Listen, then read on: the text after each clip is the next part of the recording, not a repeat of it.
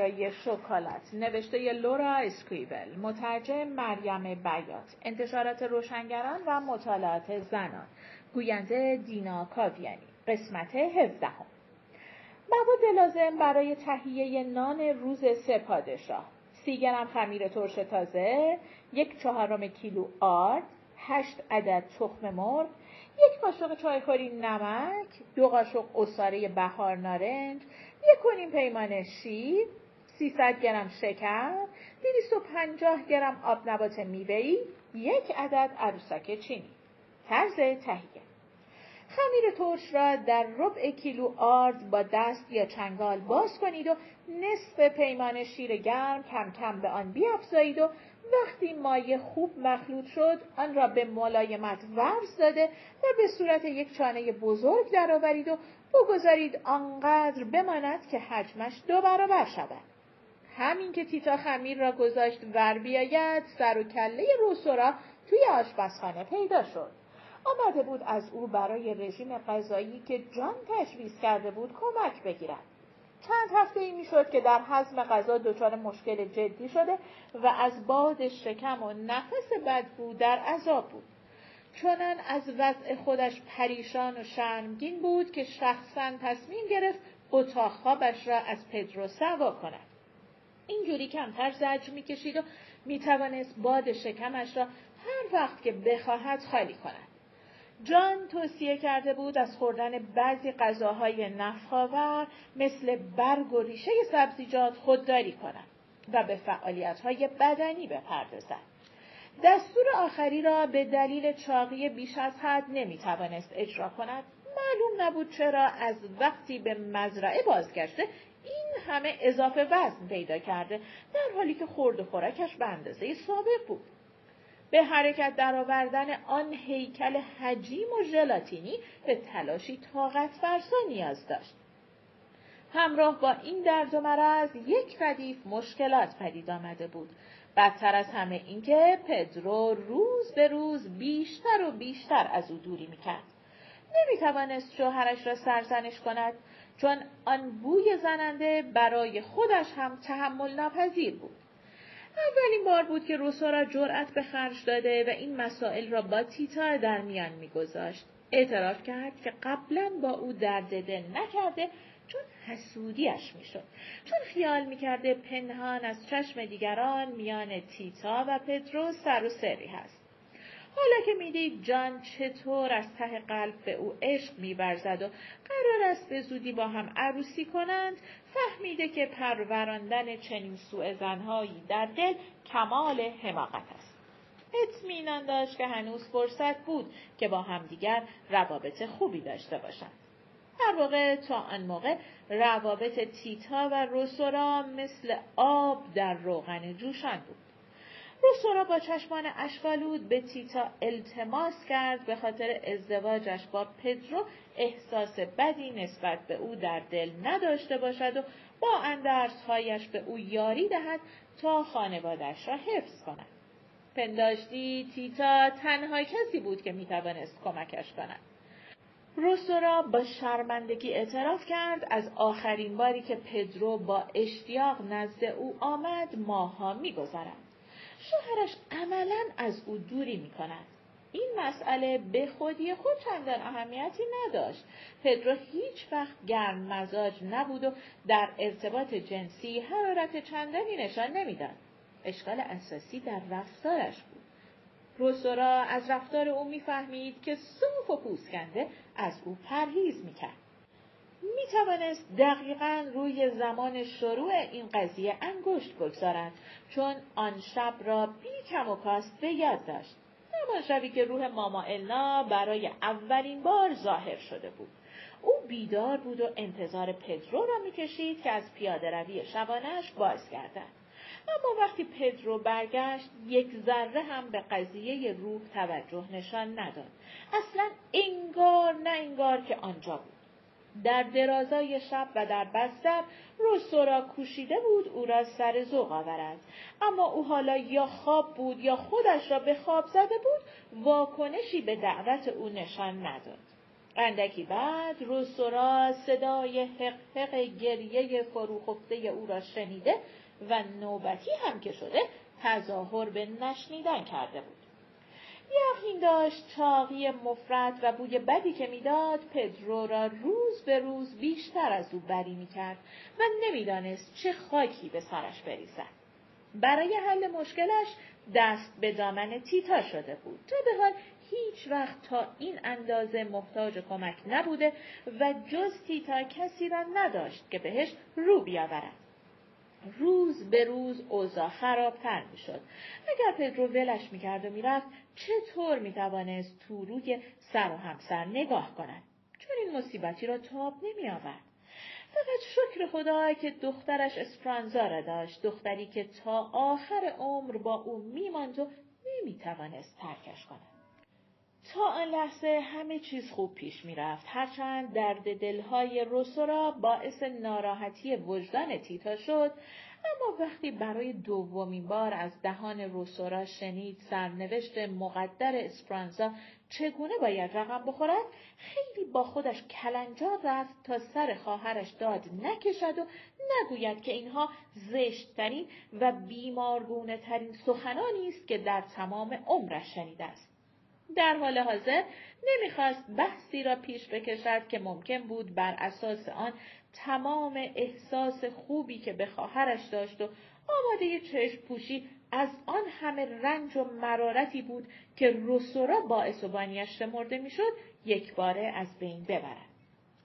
تیتا به جای آنکه افکارش را به زبان آورد به خواهرش قول داد برای کم کردن وزنش یک رژیم غذایی مؤثر تهیه کند با مهربانی یک نسخه پیچ خانگی برای از بین بردن بوی بد دهانش تجویز کرد.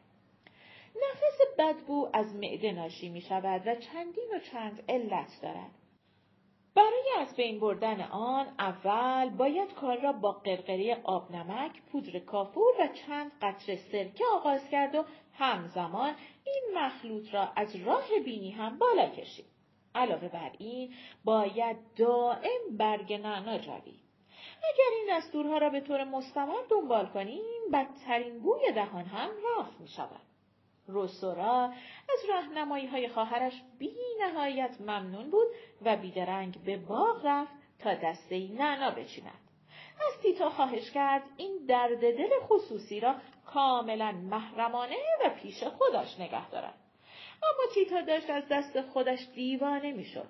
چطور توانسته بود این چنین به روسورا پدرو خودش و به جان لطمه بزند؟ چند روز دیگر که جان از مسافرت باز میگشت چطور می‌توانست به صورتش نگاه کند؟ جان جان محبوب که سپاس بیکران به او مدیون بود. جان کسی که عقلش را به او برگردانده بود. جان کسی که راه آزادی را نشانش داده بود. جان با آن آرامش صفا منطق و خیشتنداریش به راستی که سزاوار چنین رفتاری نبود. چه می‌توانست به او بگوید؟ چه کار می‌توانست بکند؟ هیچ. در این لحظه و اکنون بهترین کاری که از دستش برمیآمد تهیه و تدارک بسات نان روز سپادشاه بود. چون خمیری که موقع حرف زدن با روسورا گذاشته بود ور بیاید حالا برای مرحله بعدی آمده بود. یک کیلو آرد را به شکل هرم توخالی روی میز خالی کنید. تمام مواد آماده شده را میان آن بریزید و شروع کنید به برس دادن. اول از وسط و کم کم از دیواره آرد را به آن اضافه کنید تا همه آرد در مایه مخلوط شود. وقتی چانه خمیر آماده شده ور آمد و اندازش دو برابر شد با سایر مواد قاطی کنید و آنقدر ورز دهید که خمیر از دستتان به راحتی جدا شود. با نوک کار تکه های خمیر را که به میز چسبیده بردارید و روی چانه بگذارید. حالا خمیر را داخل ظرف گودی که قبلا آن را چرب کرده اید قرار دهید و رویش را با تنظیفی بپوشانید و بگذارید یک بار دیگر ور بیاید و حجمش دو برابر شود. حساب کنید هر بار دو ساعت وقت می‌خواهد که خمیر دو برابر شود. پیش از آنکه خمیر نان را در فر بگذارید سه بار باید این فعل و انفعال انجام گیرد. در حالی که تیتا روی قالب را با تنظیف می تا خمیر ور بیاید، حجوم بادی شدید در آشپزخانه را چارتاق باز کرد و جریان هوای سرد گزندهی وارد اتاق شد. این کوران تنظیف را در هوا به پرواز درآورد و رعشه سرد به ستون فقرات تیتا افتاد. دور خودش چرخید و از رو در رو شدن با ماما النا که نگاهی خشمگین تحویلش می‌داد در جا خشکش زد. چند بار به تو گفتم نزدیک پدرو نرو؟ چرا رفتی؟ من نخواستم مامی اما اما بی اما کاری که تو کردی جز آبرو ریزی اسم دیگه ای نداره. تمام اصول اخلاقی احترام و ادب رو زیر پا گذاشتی. تو یه آشغالی. موجود بیمقداری که حتی به خودشم حرمت نمی‌ذاره. حیثیت خانواده منو لکهدار کردی. از آب و اجدادم گرفته تا این بچه این نفرین شده که تو شکمته. نه بچه من نفرین شده نیست. بله هست. من نفرینش کردم. هم اونو هم تو رو. تا قیام قیامت. نه خواهش می‌کنم. با ورود چنچا به آشپزخانه ماما النا چرخی زد و از همان دری که آمده بود بیرون رفت. درو ببند دختر جون نمی‌بینی چه سرمایه؟ اصلا تازگی ها حواست سر جاش نیست. بگو ببینم مشکلت چیه. چیزی که نبود. فقط عادت ماهانش یک دوره عقب افتاده بود و فکر می‌کرد از شوهر خواهرش باردار شده. وقتی جان میآمد تا بسات عروسی را راه بیاندازد باید به او می‌گفت دورش را قلم بکشد. و اگر می‌خواست بچهش را نگه دارد باید از مزرعه می‌رفت و خودش را گم و گور می‌کرد و چون نمی‌خواست بیشتر از این مایه رنج و آزار روسا شود باید دور پدرو را هم برای همیشه خط می‌کشید. تمام حدیث همین بود. اما نمی‌توانست به چنچا حرفی بزند. دهانش چنان لغ بود که هیچ رازی در آن بند نمی‌شد. کافی بود تیتا کلامی نم پس دهد تا فردا تمام اهل ده از ماجرا خبردار شوند. بهتر بود جوابش را ندهد و موضوع صحبت را عوض کند. همین و بس. خود چنچا هم هر وقت در وضعیت ناجوری گیر میافتاد همین کار را می‌کرد. چه افتضاحی! خمیر از توی ظرف سر رفته. بذار خودم کار رو تموم کنم. وگرنه فردا شب می‌رسه و ما هنوز داریم این دست اون دست می‌کنیم. خمیر سر نرفته بود اما همین بهانه خوبی شد که حواس چنچا به جای دیگری جلب شود. وقتی خمیر برای دومین بار ورآمد آن را از ظرف درآورید و روی میز به صورت یک ورقه پهن کنید. اگر دلتان خواست چند آب نبات میوهی جا به جا رویش بگذارید وگرنه تنها همان عروسک چینی شانت را در جایی روی خمیر قرار دهید و خمیر را لوله کنید و دو سرش را هم بیاورید. روی یک قالب شیرنیپزی که قبلا چرب کرده و آرد پاشیده اید دانه خشخاش بریزید. خمیر مایه را که به صورت مدور درآمده چنان در قالب بگذارید که تا دیواره آن فضای خالی کافی باشد چون قرار است یک بار دیگر تا دو برابر پف کند. در این فاصله تا خمیر پف کند فر را روشن کنید و بگذارید به حرارت دلخواه برای پخت نان برسد. تیتا پیش از آنکه عروسک را روی خمیر بگذارد لحظه ای به آن نگاه کرد. مطابق سنت این نان در شب ششم ژانویه بریده می‌شد و کسی که عروسک را پیدا می‌کرد باید روز دوم ماه فوریه سور می‌داد. روز تطهیر. زمانی که مسیح نوزاد از مکانی که در آن به دنیا آمده بود به جای دیگر برده شد. از همان دوران کودکی رقابت میان تیتا و خواهرش رسم شده بود. آن کسی که بختش بلند بود و عروسک را پیدا می‌کرد واقعا فردی نظر کرده به حساب میآمد. آن شب که تیتا عروسک را محکم میان دستهایش گرفته بود می توانست هر آنچه که می‌خواست آرزو کند. همینطور که در بحر عروسک کوچولو فرو رفته بود به خودش فکر می‌کرد چقدر در کودکی آرزوی چیزی را کردن آسان بود. آن وقتها هیچ چیز به نظرش محال نمی رسید. بزرگ که می‌شوی می‌فهمی چیزهای زیادی هست که نمی‌توانی امید دسترسی به آنها را داشته باشی چیزهای ممنوع چیزهای گناهالود ناشایست. اما آخر چه چیز شایسته است؟ نادیده انگاشتن تمام امیالی که از ته دل خواهانش هستی ای کاش هرگز بزرگ نمی‌شد. هرگز پدرو را نمیشناخت و هرگز مجبور نبود از او بگریزد. ای کاش مادرش دست از عذاب دادن او بر می داشت و از هر گوشه کناری آفتابی نمی‌شد و به خاطر رفتارش بد و بیرا نسارش نمی کرد. ای کاش اسپرانزا ازدواج می کرد و روسورا جلودارش نبود. در این صورت دخترک هرگز با این درد آشنا نمی‌شد و زجرش را تجربه نمی‌کرد. ای کاش فرزند خودش به اندازه گرترودیس جسارت به خرج می‌داد و اگر لازم بود از خانه میگریخت.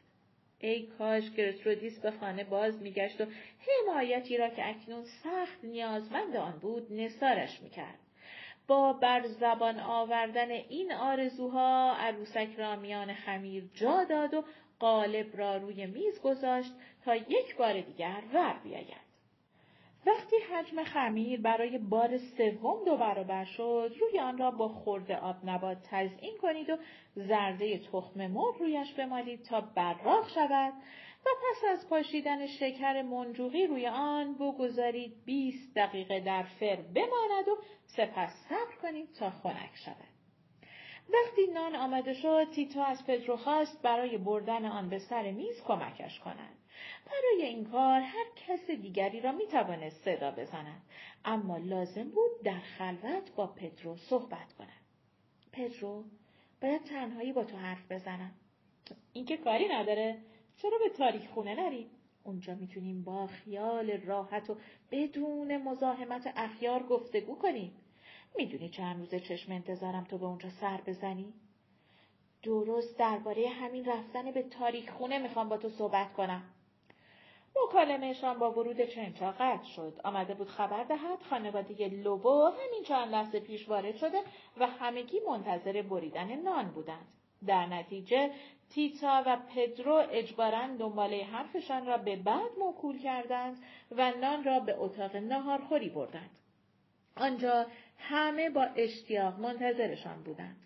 در عبور عبور از سرسرا تیتا دوباره مادرش را دید که بی حرکت کنار در اتاق نهارخوری ایستاده و او را هدف نگاه خشمگین خود قرار داده بود.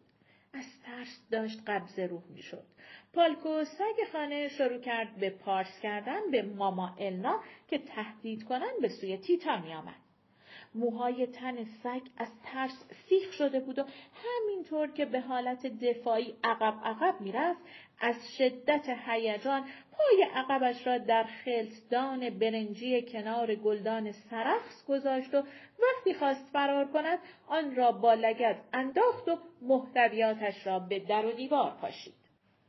صدای واق واق سگ توجه دوازده مهمانی را که در سالن دور هم نشسته بودند به خود جلب کرد.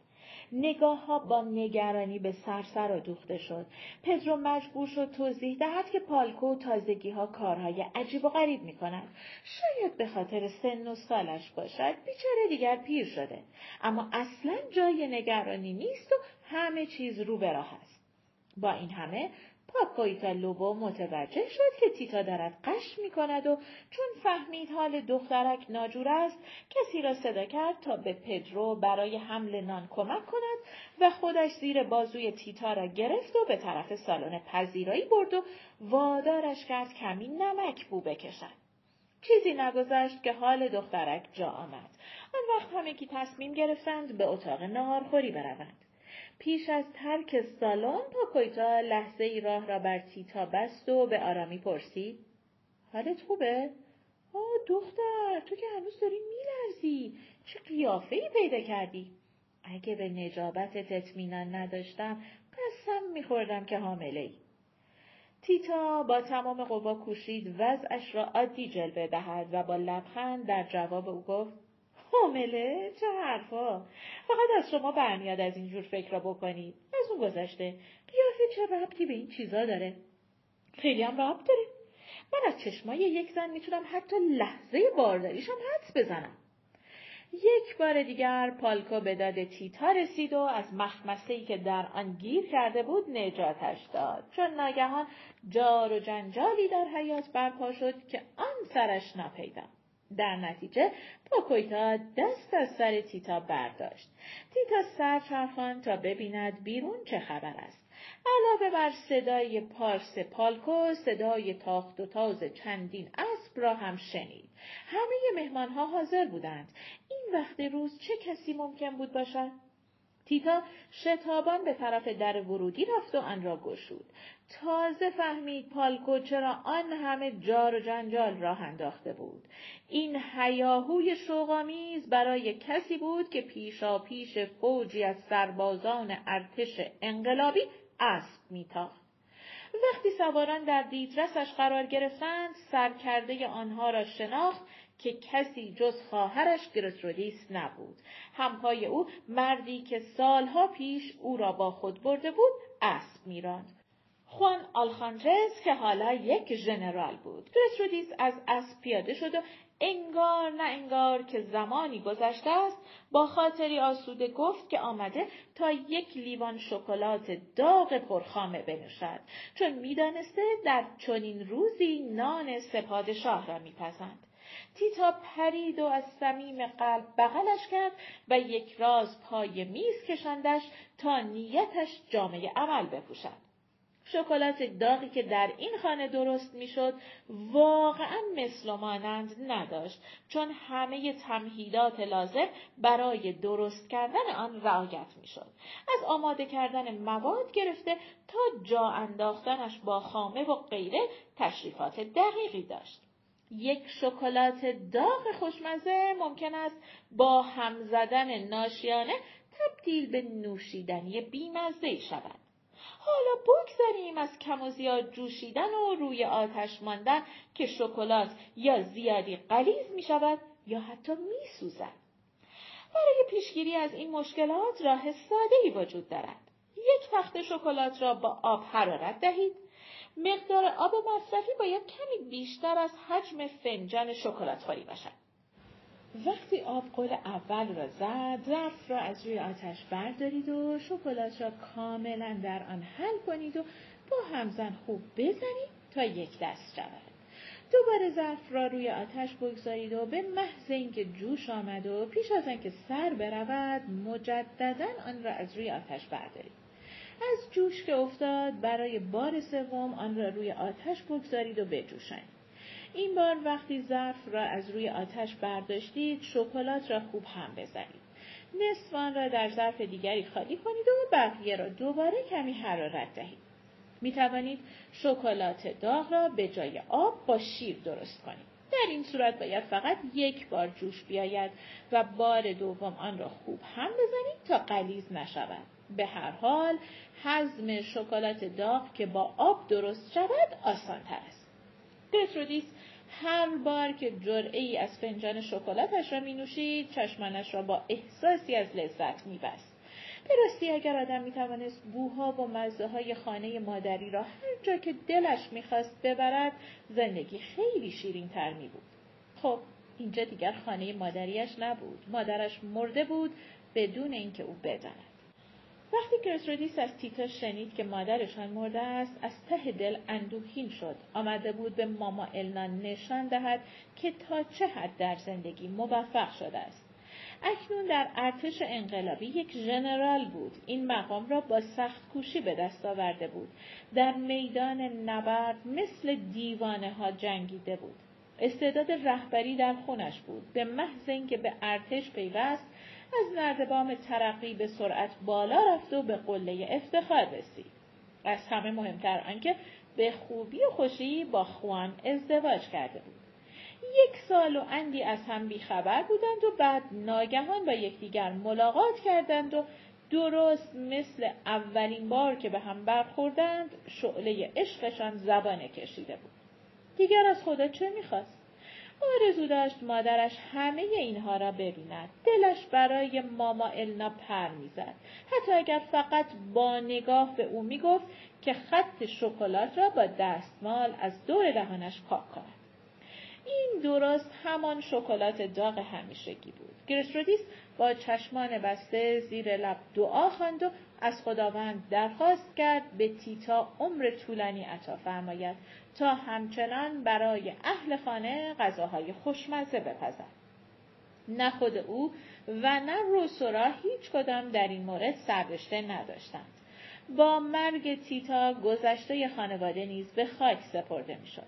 پس از صرف شام دست جمعی به سالن پذیرایی رفتند و رقص شروع شد سالن از نور تعداد زیادی شم روشنی می گرفت. خوان با مهارت بیبدیلش در نواختن گیتار، هارمونیکا و آکاردئون مهمانان را به شگفتی واداشت. در حالی که خوان مینواخت گرترودیس با ضرب پنجه پوتین بر کفپوش چوبی اتاق آهنگ را همراهی می‌کرد از گوشه دور افتاده سالن با مباهات به مردش چشم دوخته بود. مهمانها دورش کرده بودند و مجیزش را می‌گفتند و در مورد نقشش در انقلاب سوال پیچش می‌کردند. گرترودیس سیگار به دست و آسود خاطر با نقل داستانهای خارق‌العاده از نبردهایی که در آن شرکت کرده بود محسوزشان می‌کرد. همینطور که از خاطره اولین فرمانش به جوخه آتش داد سخن می‌داد دهان همه از تعجب باز مانده بود اما عاقبت نتوانست بیش از این جلوی خودش را بگیرد نقل و قصه را قطع کرد و وسط سالن پرید و با آهنگ پلکایی که خوان ماهرانه با آکاردون مینواخت خوشخرام به رقص پرداخت و بی پروا گوشه دامن خود را بالا گرفت. این کار گرترودیس در میان بانوان حاضر در مجلس پچ پچه و ایما اشاره های فراوان برانگیخت. رستوران نجوا کنن در گوش تیتا گفت نمی‌دونم گرترودیس این همه هماهنگی با ریتم و موسیقی را از کجا یاد گرفته؟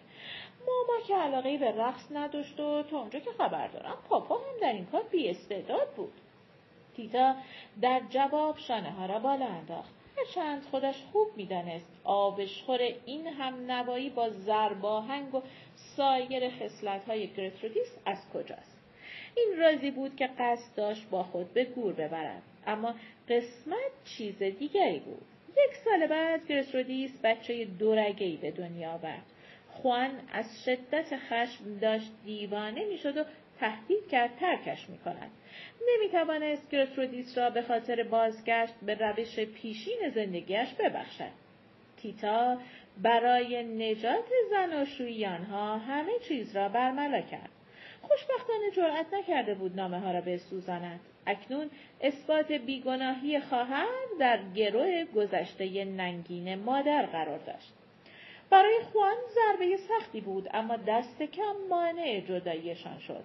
آنها تا آخر با هم زندگی کردند و کم و بیش شاد و خوشبخت بودند. تیتا دلایل گرایش گرترودیس به موسیقی را می‌دانست. درست همانطور که از علل ناکامی ازدواج روسورا و حاملگی خودش آگاه بود.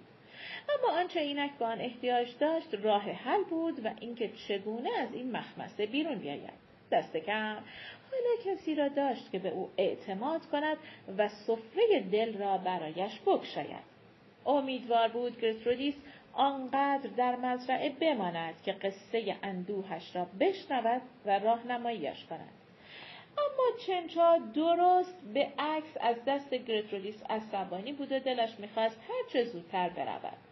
عصبانیتش نه از شخص او بلکه از بار سنگینی بود که فوج نظامیان همراه او بر دوشش گذاشته بود به جای لذت بردن از جشن مجبور بود در این وقت شب میز نکره ای را در حیات جابجا جا کند و برای پنجاه تا سرباز شکلات داغ تدارک ببیند. ادامه دارد. دستور غذای ماه بعد دسر کرم فریتزر. پایان قسمت 17